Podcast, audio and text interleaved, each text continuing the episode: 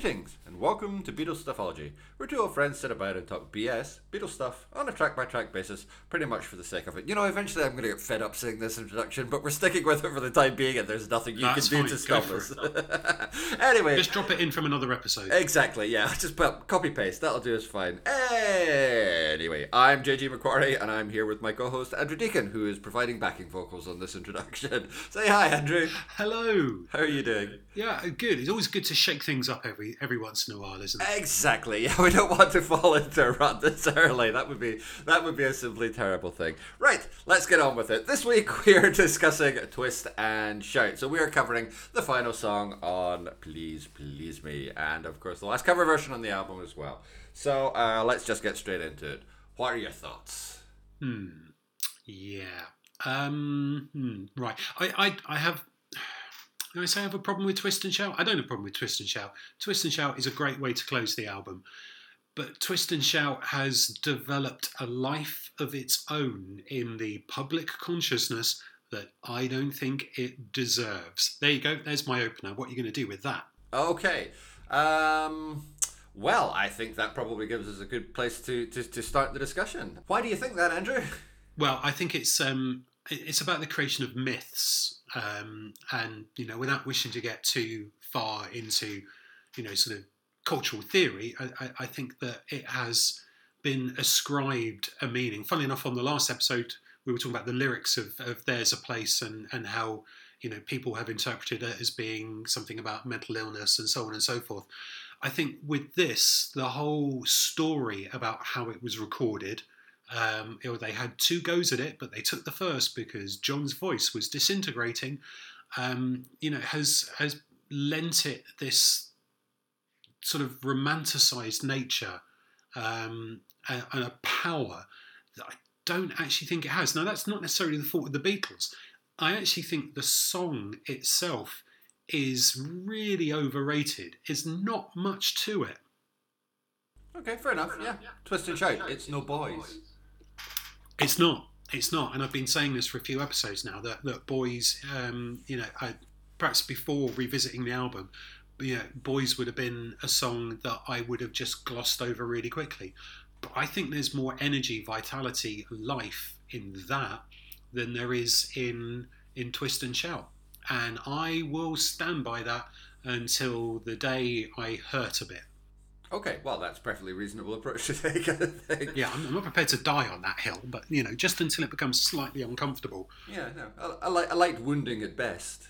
Yeah, I mean, okay, I, I think, I mean, there, there are various things, aren't there, that, that, you know, for a certain generation, it may, may be that the story of Lennon recording it isn't so important, but the Ferris Bueller factor for people of a certain age has also then lent it, um, you know, uh, a value. And, you know, Ferris Bueller is, is another one of those those cultural products where the myth is much more important than the reality. Because let's face it, the character of Ferris Bueller is an asshole. Um, however, you know, if we were of a certain age when you watch that film, it's kind of like here's a kid who's sucking it to authority, man. But actually, he treats people really, really badly, and is such a snobby, spoilt, rich kid. Um, anyway, I've, you know, without wishing to get slightly off off topic, it- these, these sort of things all kind of roll into themselves, and rather than than revisit them and think, well, am I actually right about that? Am I prepared to go back and change my mind? We almost just buy into that that myth and carry forward. See also, huh, Die Hard as a Christmas movie. okay, right, you'll go. this could be a long episode if you you just just keep throwing those things back at me, and and this could be the longest episode we've done yet.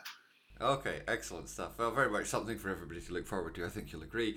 Um, I, I mean, I do have a lot of, I do have a lot of sympathy with that, and I think one of the nice things about being able to do a podcast like this is being able to kind of strip away some of that mythologization and, and kind of get back to the actual music of it. And when it comes down to it, this version of Twist and Shout. I mean, it's not as good as Boys. I'm, I'm, I'm with you there. I'm going to Yep. agree with you there. But, but uh, particularly what value this song has, I think is almost exclusively coming from the rhythm section. I think McCartney and Starr are really good on this, and it's very, it's very instructive to sort of see how this song develop because there's basically two important versions prior to the Beatles one. So there's the the Isley Brothers version, and which was a, a hit, of course, before the Beatles version, and then there's the original, and it's one of those songs which is very. I think it's very interesting to see how the song develops through different versions and through different styles. And it's definitely one of the ones where you can see a real kind of progression in terms of the way that it's performed, in terms of the way that it's interpreted. Because the song itself is not, as you said, it, there's not a vast amount to it really. So when it comes to covering the song, whoever it is that's doing the cover version, and don't worry, Salt-N-Pepa coming up soon. Uh, whoever it is that are doing the cover version need to find some way of stamping their own authority on it, stamping their own kind of personality, so that that's what comes through. And I think at least as in in as far as the song kind of has value in and of itself, I think that's kind of where it lies. It's a very interesting kind of bellwether for uh, interpretation. Yeah, yeah. I mean, I, I think it's it's interesting when you um, you go back and listen to the the original uh, Phil Spector produced version for the um, the top notes, wonderfully named, and certainly when you listen to that, you think, is this the same song? It doesn't feel like the same song at all. Yeah, yeah, yeah. And it's quite instructive then to listen to uh, would listen to to read about what the um, you know the writers originally thought, and thinking that actually this does not reflect the song as as we as we wrote it. So therefore, being pleased when the Isley Brothers version came along, um, you've got something that's an awful lot more um, substantial. So it, it just you you think right okay so what is there about this song that that works it's a party song. And I think that's why the Beatles version works. It, it sort of finds something in it that is kind of raw and energetic, uh, where you're not that bothered about the fact that the lyrics are nonsensical, that there's not really a huge amount in terms of um, you know melodic variation. Um, you know, you have a few lines that are repeated, and then you get some uh, harmonization and a little bit of screaming and then back to where you started and then you build up all over again so it's it's all in uh, you know it's all sleight of hand for me with this um, which actually you don't get on the Isley Brothers uh, version you know there is that kind of soulful element to it that really works and, and gives you something that is yeah a party song but also something that has a little bit of kind of depth and, dare I say, authenticity without necessarily being able to evidence exactly what I mean by that. Um, yeah, I, I, I really, I should, straight off the bat, I should really say I really love uh, the Isley version, uh, Isley Brothers version of yeah. this song. I think it's absolutely terrific. It's it's absolutely shot through with an energy, um, but a very different kind of energy from the Beatles version. And and yeah, like you said, it, it it's hard to believe that this is the same song that was recorded by the Top Notes because the, the Top Notes version is incredibly kind of bland and kind of just just nothing, whereas. Um, I mean, I, I, mean, just the voices alone on the Isley Brothers version is, is, is more than enough. But it, it's got that kind of real sort of energy to it, which which just is very beguiling. It's it, it's incredibly kind of um, yeah appealing. It pulls you in. It keeps you in. It's not something which is necessarily um, you know going to revolutionize the world of music, but it's just incredibly appealing. It's incredibly likable, and it really does do that thing of stamping that band's you know personality on it. It, it it sounds like it was recorded by that group. There's nothing anonymous anonymous about it. The original version is pretty blank. It's pretty anonymous. Yeah. It could it could literally be anyone. The Isley Brothers version is really powerful, precisely because they are able to to add all this kind of um, real intensity and energy to it. And a lot of the a lot of the things that people will sort of naturally associate the songs, especially the whoops and the yes and all that kind of business. That a lot of that comes from from the Isley Brothers version, not from the original recording. So you know, above and beyond the kind of the influence of the Beatles version on on the covers that come after them, there's plenty of stuff in the Isley Brothers version which very clearly have a direct influence on on the way that the Beatles then went on to record it. Yeah, there's there's a um, if you like a coolness uh, to it that that really works, and you can see why it would have been attractive to um, you know a band that were were pulling their their covers through from um, you know bands like that. Uh, you know, so it, it's so in, in, instructive, isn't it? Sort of just to look at the the range of influences that the Beatles had, and that yes, there were the the, the references we've made in previous podcasts to, to show tunes. Um, you know, but also predominantly it's um, some of those black groups and and girl groups, um, yeah, in in America. Um, so there's there's something, you know, of of that that sense of excitement uh, of a band saying, here are the things that excite us. We want them to excite you as well, and that does work. And and the the, the big indication I think of, of why it does at least have some energy is not in and you go again it's not in the songwriting. Because the songwriting is well I'll, I'll make a comparison um, in, in a minute but I'll, I'll, I'll, get this this point out first.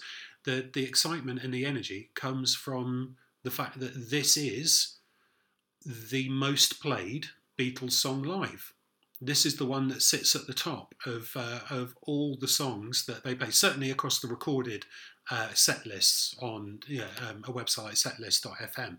So they have played this more times than any other song. Of course, they knew it inside out. Of course, they knew how to how to position it in a set and how to get the audience excited by it, how to build up the energy and the enthusiasm in a performance. It's just a song they play day in, day out for several years. And that's really, really instinctive. Now, if you'll bear with me a second, the comparison that I've got in terms of the sophistication of the song uh, might seem like an odd one, uh, but ladies and gents, I give you possibly one of the more famous party songs of, of its particular era, Love Shack by the B 52s. Don't stop there. Keep going. No, no, no, no, no. no I'm, I'm, I'm, you know, just in the sense that there's, there's nothing deep or meaningful to it. It's just a hey everyone, let's have a good time. I mean, the other one was you know like Let's Twist Again by Chubby Checker. You know, it, it sort of fits in that kind of energy-driven song that is about having a good time. You know, which is quite a pleasant shift on from There's a Place, which is you know the kind of song that predominates in in a lot of you know fratty white boy um, pop music, like "Oh, woe is me," isn't everything really bad? Even though really everything isn't actually that bad. You know, here we've got a "Hey everyone, here's some energy, here's some fun. Let's all have a good time," and you know that works. Well, no, absolutely, yeah. What what I yeah would like um, our, our many, many, many listeners around the world to bear in mind is I don't dislike the song. It's it's great. It, it was one of those access points for me listening to um, you know albums like this when I was younger, you would get through the the things that were a bit kind of daft. Um, you know, ask me why, and there's a place, and um, you know, a taste of honey, and it would be a song like this that would stand out because it just had that vitality to it but it's also one of those songs that when you go back and you listen to it time and time again, you realize actually it's a little bit empty and facile. Well, yeah, and that is that is definitely a feature of the songwriting. I mean, the only real quality that the song has comes from the performance of it, and I think it's interesting the way that the performance is kind of reinterpreted from the Isley Brothers version as well, particularly the kind of main dum kind of riff because yeah. you know in the Isley Brothers it's played on brass. You've got that slightly goose honking um, horn yeah. um, carrying it, whereas that gets dropped down to bass and guitar on on the Beatles version. And it again, it's one of the things that makes this song sound very kind of beatly in the way that the kind of the brass section makes the Isley Brothers version sound like them, but it's suddenly the, the, that that kind of main melody is being carried on the instruments, which are are you know fundamental parts of the group. But I think, like I mentioned before, that the rhythm section is what really makes this song. But it, it makes a huge difference, particularly the bass line on the Isley Brothers version is basically nothing. It's it's perfunctory almost, and that doesn't affect the quality of the song particularly or the final recording but it's very clear that there's no effort really being put into it. This song needs to have a bass. Here's the bass, right? Let's all move on with our lives. Whereas McCartney is really working on the bass here, and and and he's locking in absolute rock steady with with with Ringo, and and Ringo's doing a really good reproduction of the the drums which are on the Isley Brothers version, but it's not just a reproduction. He's putting his own kind of personality. So it's not like, you know, people always talk about the cliche of the back, you know, the left-handed fills and all that kind of stuff. It's not just that, but he's really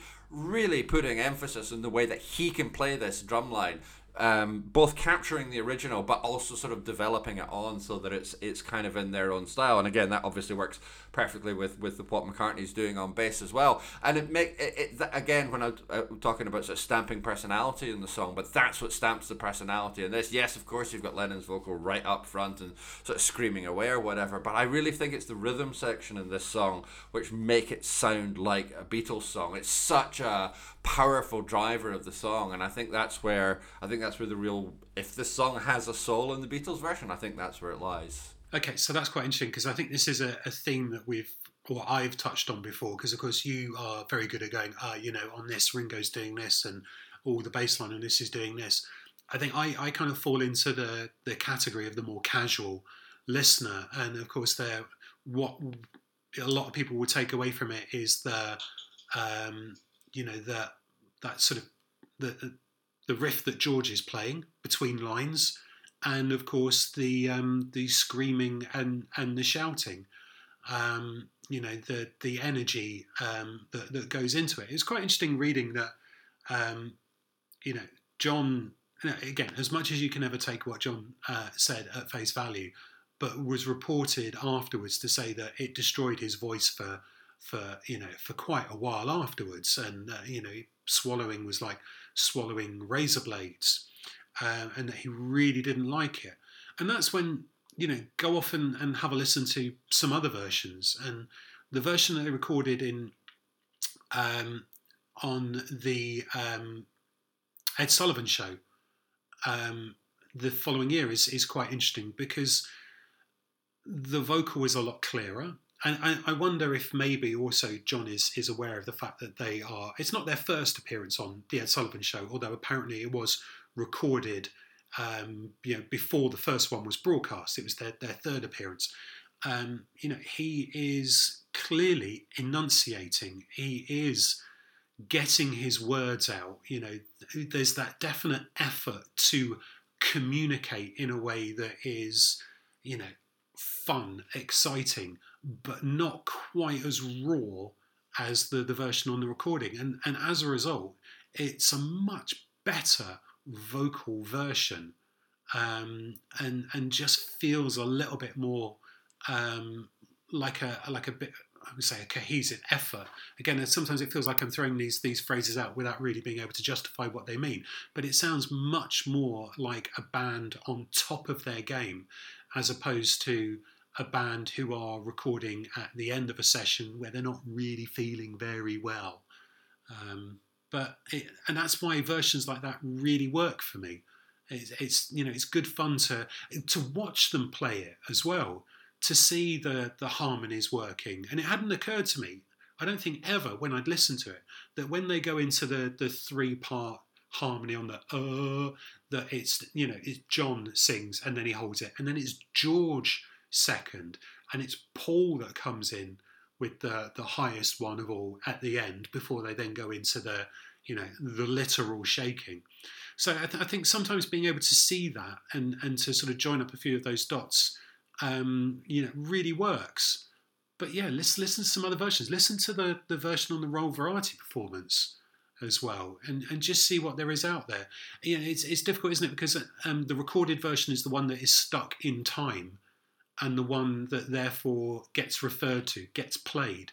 But they played this song so many times, and you must get the feeling that they played it so many times better than the version that's on the album.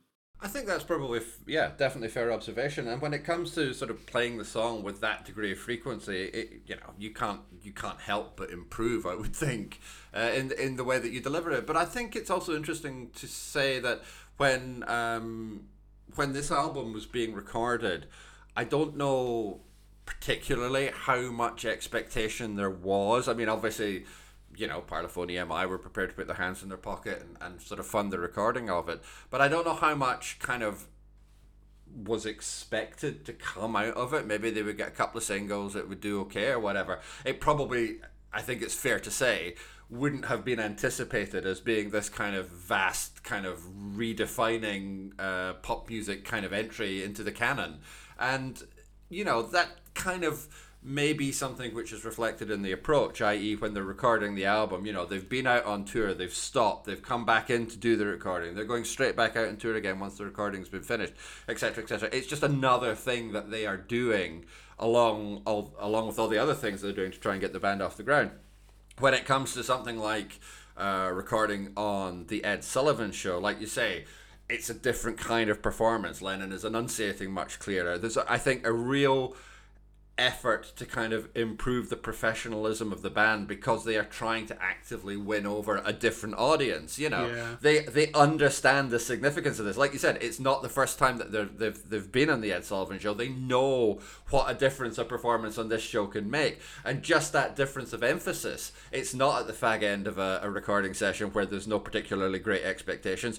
It's in front of an American audience and they are basically the first British band to ever actually be in that position. So there's a real motivation to get this right and that I think can also account for it as well It's it's the bowing I like. yeah it's, it's very classy isn't it it's very very you can have, upscale oh, shake it all, baby. Shake it all, baby.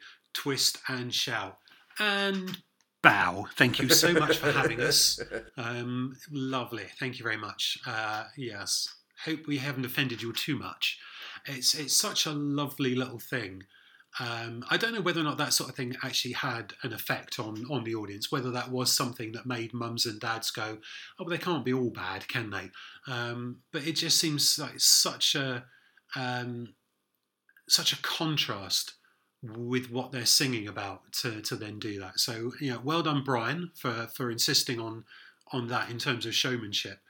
Um, yeah, have you have you seen much of the Royal Variety Show? Because of course it's the this this again is is the myth, isn't it? Because this song is preceded with the old uh, rattle your jewellery comment. yes. Um, you know, and they they were such wags, weren't they? Look at them all challenging authority. Um, I don't. Have you have you seen any of the the Royal Variety Show?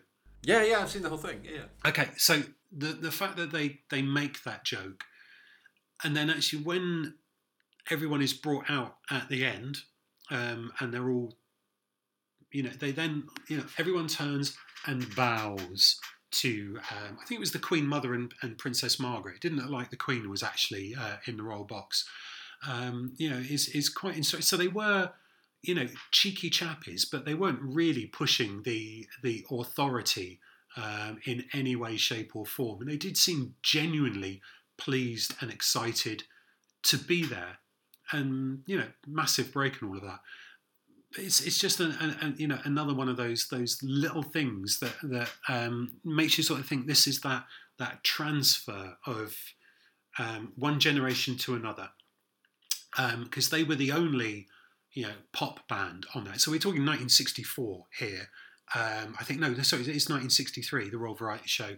Um, they were the only pop act on there, and and when they are brought out, it's it's quite in, instructive. I, I, I sort of made a little note of the acts that are brought out afterwards, um, and and therefore are the acts who are you know more significant uh, than the Beatles at that point. And we've got um, you know Eric Sykes and Hattie Jacques. Okay, you know big comedy names. That's Yeah, fair yeah. enough. Uh, Wilfred Brambell and Harry H. Corbett for their you know they were performing as Steptoe and Son. You know massive sitcom at the time. Flanders and Swann. Now that's really you know, um, you know, really good Flanders song, very very funny songs, but you know, not in certainly in this day and age regarded with with you know anything really. I think they are probably quite forgotten. We get Tommy Steele, Max Bygraves, Harry Secombe. We've got entertainers basically coming out. Uh, someone called Buddy Greco, who I had to uh, um, to look up on the internet. Doesn't really appear to have had any hits, but seemed to be an entertainer. And then lastly, Marlene Dietrich. You know, so there are big stars for the time, but most, if not all, of those big stars, possible exception of maybe Wilfred Brambell and, and Harry H. Corbett, really, are, are on the wane. Actually, in fairness, um, uh, Eric Sykes and Hattie Jacques had a massive sitcom in the 70s, so, you know, we'll, we'll forgive them that. But most of those are, are on the wane at that point. You know, sort of big names in entertainment who are probably looking at the Beatles thinking, oh, right, okay, here we go. And in fact, at the very end, Harry Secombe um, steps forward. He's in his outfit for um, Pickwick the musical, um, and he, he, sort of he's doing that thing. And, and you know the reason we're all here is because we're collecting for entertainers who've fallen on hard times. And he's got a, a, he makes a joke with the wig about oh this is what the Beatles will look like in in fifty years time. And I wonder, think uh, did anyone actually think that the Beatles would last another fifty years? You know, did anyone think that pop at all would last the 50s, let alone Twist and Shout, let alone Twist and Shout being referenced in a film in the 80s that gave it a new burst of life? You know, it's, it's just so crazy to think that these two minutes have lived for such a long time through so many different iterations that you know you probably wouldn't take long to sit someone down um, and say, okay, list me songs by the Beatles before they get to Twist and Shout. The myth is so great for this song. So you know, it's, it's these are interesting times. These are, it's an interesting point where you know the Beatles are, are on the rise, where their their energy is being um, you know transmitted through songs like this, where the myth is being created through songs like this, and you know, as a result, there are some songs that live beyond the Beatles, and I think Twist and Shout is one of those. Yeah, I think that's probably true. I mean, I think that its cultural footprint is much greater than the boot that made it, if that's uh, one way of putting it.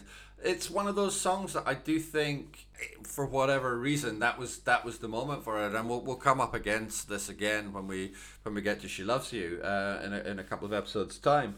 But we're definitely we're definitely at that point where these songs can have that kind of um, cultural impact and, and sort of speaking to the broader culture. You know, there's the horrible cliche about you know, well, you know, the, there was no uh, there was no great pop culture until the Beatles came along, and then everything um, everything changed. And it is that is kind of a lazy cliche, but there is obviously a, a, grain of truth in it. And that kind of the first burst of rock and roll, particularly in the late fifties. So so particularly um, you know Elvis and and and um, Buddy Holly and all those kind of acts, but also acts like you know Eddie Cochran as well um, a lot of it kind of dissipated. Jerry Lee Lewis and all that scandal that had a huge impact on kind of dissipating the, the kind of initial impact of uh, rock and roll, and a lot of it kind of fell away towards the end of the fifties and the early sixties. That that initial kind of burst of energy just kind of um, just kind of dissipated, and and the shot in the arm that um, songs like Twist and Shout and certainly She Loves You as well. I think uh, probably even more so um, gave to the to the, the charts, gave to the industry is is kind of very indicative of that kind of stagnant culture. And there are little, little there are these pockets of time where there is just nothing happening from yours and my perspective we know that's the late 80s as well it's exactly that thing where music is just sterile and dead and there is nothing interesting happening. And then, you know, the cliche after that is, of course, Nirvana come along and change everything and blah, blah, blah. That's too simplistic, of course it is. But there are these little pockets of cultural kind of, um, sort of cultural vacuum into which there is the opportunity for a band to kind of step forward, and that's definitely kind of what happens with the Beatles. Definitely what happens with with Twist and Shout. The idea that they are performing at the Royal Variety performance and they are not the headline act is absurd from today's perspective. Yeah. You know, it's it's such a it's such a strange thing to think. Oh right, there's going to be people on after they've done this song. You know, it just that that seems so kind of counterintuitive. But like you said, that's the kind of whole mythology yeah. of it. That's that's that's that's the, the kind of myth industry that is that is built up around songs and performances like this. Like you mentioned, sorry, I'm going to go off on a slight tangent now. Bear with me. I promise it's going somewhere. Okay. Um, you mentioned the idea that uh, you know the whole rattle your jewelry thing, and like Lennon's being a cheeky chappy or whatever, and he's kind of pushing a little bit at the at the edges of what you what were what was deemed acceptable in 1963, but it's not like full countercultural yeah. bloody blah whatever. Um, but he's kind of making jokes and they're, you know, blah, blah, blah, cracking away. one of the really interesting things about watching Get Back is seeing how Lennon is during a lot of those sessions because and I think this is one of the huge advantages of Get Back being 8 hours long is is that it gives a sense of perspective which really does help to strip away the mythology, the mythologization that exists around the Twickenham sessions, the Apple sessions, and then eventually the rooftop concert. And one of the great benefits to the additional kind of runtime of Get Back is it allows you to see things kind of as they are. And particularly with John Lennon, he is doing the same kind of thing. He's making jokes, he's being funny, he's entertaining, and all the rest of it. And it starts off charming. It's nice. It's delightful. He's a witty guy, and he's da da da, all this kind of. And by the end of it, it's so desperate. This incredible need to be the center of attention, and that's what. Uh, uh, if, even if you had like a traditional like two or two and a half hour documentary uh, about those sessions, you would kind of lose that. You because the impulse would be to put in when he says a funny line, or he cracks a joke, or he gets Paul to laugh, or whatever. But just like the constant repetition, he just it's it's like Tommy Cooper or, or whatever. He can't turn it off. Yeah, and I, I have utterly a, exhausting. I have heard there's a relentlessness. Yeah. To him on on that. Yeah, it's, it's really fascinating to see, yeah. and like like that kind of royal variety thing, and you see it a little bit when you when you see um, uh, like press interviews at the time it there's just no off switch, and and it, it comes back to this thing as to whether he was you know really this is the start of that that process which he just cannot get away from and which eventually does you know I think considerable psychological harm essentially. Yeah. I mean, we are in danger of getting into psychoanalysis here, and then uh, talking about the whole, um, you know, death of his mother, being raised by Aunt Mimi, and yeah, I'm, I'm, I do not want to go too Julia, far down that line, but yeah, um, you know, there, there's all that. Which you know, there, there's probably something in it that that need for yeah um, um, validation um, from others, or needing to have that um, creative output. Um, you know, I, th- I, think it's interesting. I mean, the, the other thing that, that I, I do want to not so much pick you up on, but just to sort of go back over is the fact that you know, you do get, you know, talking about the fact there's nothing going on at particular times, and then I, I know you were generalising. Then, oh, suddenly Nirvana come along, and, and everything's great, but nothing comes out of, of a vacuum. No, of course not. Of course uh, not. And and there were lots of, of very interesting things going on in in the late eighties that were bubbling under the surface that became hugely popular. So you know, like Nirvana didn't just come out of, of, nowhere. They were playing for a while, and they were influenced by X, Y, and Z. Um, you know, and, and lots of influences there. You know, um, the same thing said about the the seventies and and punk, um, which is fine, except of course people forget that actually, you know, disco. Hello.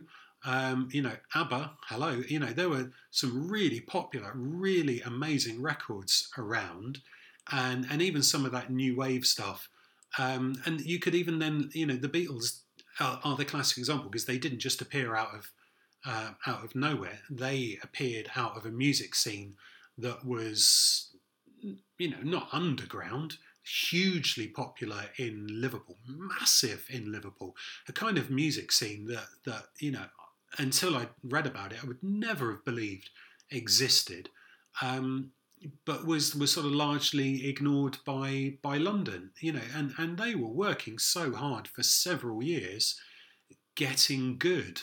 Um, you know, I'm not going to get all Malcolm Gladwell ten thousand hours on you, but um, but it is that that element of they were taking influences that were taking influences that were taking influences, and and actually they managed to hit a moment where their influences and their creativity became culturally important. So, you know, I, I, I, must admit, immediately when you said, "Oh, nothing good was happening in in the late '80s," I was thinking that first Stone Roses album was pretty good, uh, and then you know the the brain starts then working on the case of well, you know, Document was all right too, and then you go to the next one, and then the next one, and the next one. Um, you know, so um, I, I, think it's just that sense that I, I'm not going to suggest for a moment that you know music um, the music industry and progression in the music industry is linear in that respect because there are periods, and you are right. I mean, the the, the late eighties in British chart music is dominated by Stock Aitken and Waterman. No two, two words, ways about two it. words for you: jive bunny. Well, yeah, yeah, exactly. Um, yeah, and you know, just as in the same way as I mean, we could have had a conversation about the um, you know Christmas records at some stage, and there there's a point at which Christmas records are not a thing, then they become a thing, and then the X Factor comes along, and suddenly it's all about then having. Um, you know, a person singing a big ballady type song, and the Christmas songs disappear. You know, it, things go in in waves like that. However, some things remain constant, which brings us back to. Well, I mean, you could say the Beatles and or Twist and Shout, really. Although, Well, in yes. fairness, even the Beatles thing, it's not really true for them because I gather there was a period in the seventies where they were fabulously unhip, um, and, and when I, I don't know if you remember, but when we first started to, uh, when we became friends, which is when we were at university, so that's 1991, we, we were there. Yeah. But they were pretty unhip then. It was not a cool thing to be into the Beatles. That was one of the few things that we had in common that we didn't have in common with anybody else at the time. It wasn't really that cool to, to be into them, and it was before the kind of real, the big, kind Yeah. of really big revival um, that, that sort of came a bit further down the line, and particularly obviously Anthology kicks a lot of that off at one point as well. Yeah. But it, it wasn't it wasn't that cool back there, and uh, uh, just sort of um, you know looping back slightly, it, it's also. Um, like talking about the cultural vacuum thing, it, it's more about when things become overgrounded. Oh, of course, you're right in terms of the late 80s. You have um, a lot of stuff there. And even if you're talking about um, the like UK charts, like the Beautiful South were starting to make an impact. You've got the Yeah. Cure hanging about, you know. Um, the- Madonna the- was quite good for a while. Let's face it. yeah, yeah, sure. Um, but you know, all that stuff is there, but it's not. It's not quite becoming overground, and it's that's the thing. It, it's about it, the, the the whole cultural vacuum is about finding the one. It's the vanguard, the one that brings it over the top. Is of course it's the same in the '60s with um, with Please Please Me as an album and and the kind of the explosion of the Beatles. They aren't the only ones, of course they're not, but they are the ones who are the vanguard for it and sweep so much of that kind of detritus out of the way. And I mean, you know, the the, the sheer like even you mentioned punk, but even the even in the 70s the sense of cultural isolation just doesn't exist anymore. And a lot of the interesting stuff that was coming out of america in terms of Yeah. uh, like early dylan in terms of the the the the, uh, the motown groups the girl groups all that kind of stuff. You know liverpool is the exception to that not the rule because it's a port town. There are bits of it in in, in uh, you know other cities but it, it just it just that cultural isolation only really breaks down over the course of the 60s and i'm sure it's something that we'll be talking about more once we once we kind of get into it. Yeah. Uh, I mean, but it- they're still the vanguards. They're still the ones that kind of breach the battlements. It, it is i mean it's quite easy to over intellectualize things um, and you know the i think the- we've proven the, that. the 70s is is you know falls victim to that. And and i think there's a point at which i mean i, I used to sort of say these sorts of things partly for effect but also partly because they're true. Legally blonde is a brilliant film no Britney argument. Spears' "Toxic" is still one of the greatest songs of the 21st century. You know, um, this is not like you know middle-aged white man trying to to sort of you know have a particularly challenging point of view, or or you know, hey, let's get all kitsch. Just like, frankly, let's go back to the 70s. Remember, you're a Womble is a killer tune. Yeah. It is just fantastic. and you know what and so is funky gibbon i'm gonna go and die on Okay. a hill for funky gibbon Okay, no, that's that's fair enough, and and I think the the um the point at which I realised some of this was reading the um I think it's the Alex Petridis book on um um Broken Greek. Is it Alex Petridis? yeah yeah yeah Yeah. Um, and he, yeah, he talks about growing up and listening to some of these great pop songs, and and sort of wondering why nobody else thought that they were quite as as good as his. Now, there's there's some really good footage of the the book launch for that, where Mike Batt is there playing Remember You're a Womble. And it is one of the most life affirming clips you could ever uh, want to watch. There's this book about how, you know, okay, so it's not more than about, you know, um, him and his slightly quirky taste in music and how he became a, um, you know, a, a, a, music writer. You know, it's more than that. Um, but it is a big theme about, you know, listening to music and attaching your identity to music. And then you know watching that and, and thinking there cannot be a more appropriate song to have at the launch. It's, it's just fabulous. It's just absolutely fun. And and you know then to sort of to bring that back round of course you know mccartney has been out playing on the road a lot in the last you know 10 years or so and he's really reached back into the back catalogue and has been playing his equivalence of you know remember you're a womble he's you know the point at which he then flipped back into like oh yeah these beatles songs are quite good let's play more of them i think was was a really significant moment so what's paul mccartney's equivalent of remember you're a womble yeah, I don't know. You see, the problem is when you say that, you immediately think of the frog chorus, don't you? yeah, let's not go there. Um, yeah, I don't. I don't know. I, lot. There's. I'm sure there's lots of, of stuff. Um, maybe Maxwell Silver Hammer. I still quite like Maxwell Silver Hammer, but we'll gloss over that for the time yeah. being, shall we? You're listening to us talking about Twist and Shout. Yeah, we, we haven't mentioned that for about 10 minutes now. no, no. I, I no we, we, we probably should make some effort to mention it again before we wrap all this up, right? Yeah. Yeah, oh, no, that's that's fair enough. That's fair enough. I mean, you know, it's it's a it's a big cartoon of a song, um, and, you know, it, it works. Don't think it's the best song on the album. You know, obviously, you know, this is the part where you say, Boys. There you go. Thank you. Um, you know, it, but it is certainly one of the the thing the songs that if you had it on a CD rather than on vinyl, you would skip through a few songs to get to or if you know in this digital age and you were just downloading a few songs from it it would be one of the four or five that you might pay your 99p for assuming that that worked out as a better deal than buying the whole album and just deleting the ones you didn't want. You know whatever it is it, you know it is fun. It is so much better than than an awful lot of the covers that their contemporaries produced. But it just doesn't deserve to be thought of in this this monumental fashion for a song that just says, Hey everyone, let's party. Let's party a bit more. Let's party again. Let's do some more partying. Yay. You know, it's fine. It's fun. But it's not the great leap forward. The other, the other thing I suppose to, to mention is is that it is significant that it's the last song on the album. It wasn't always yes. a show closer.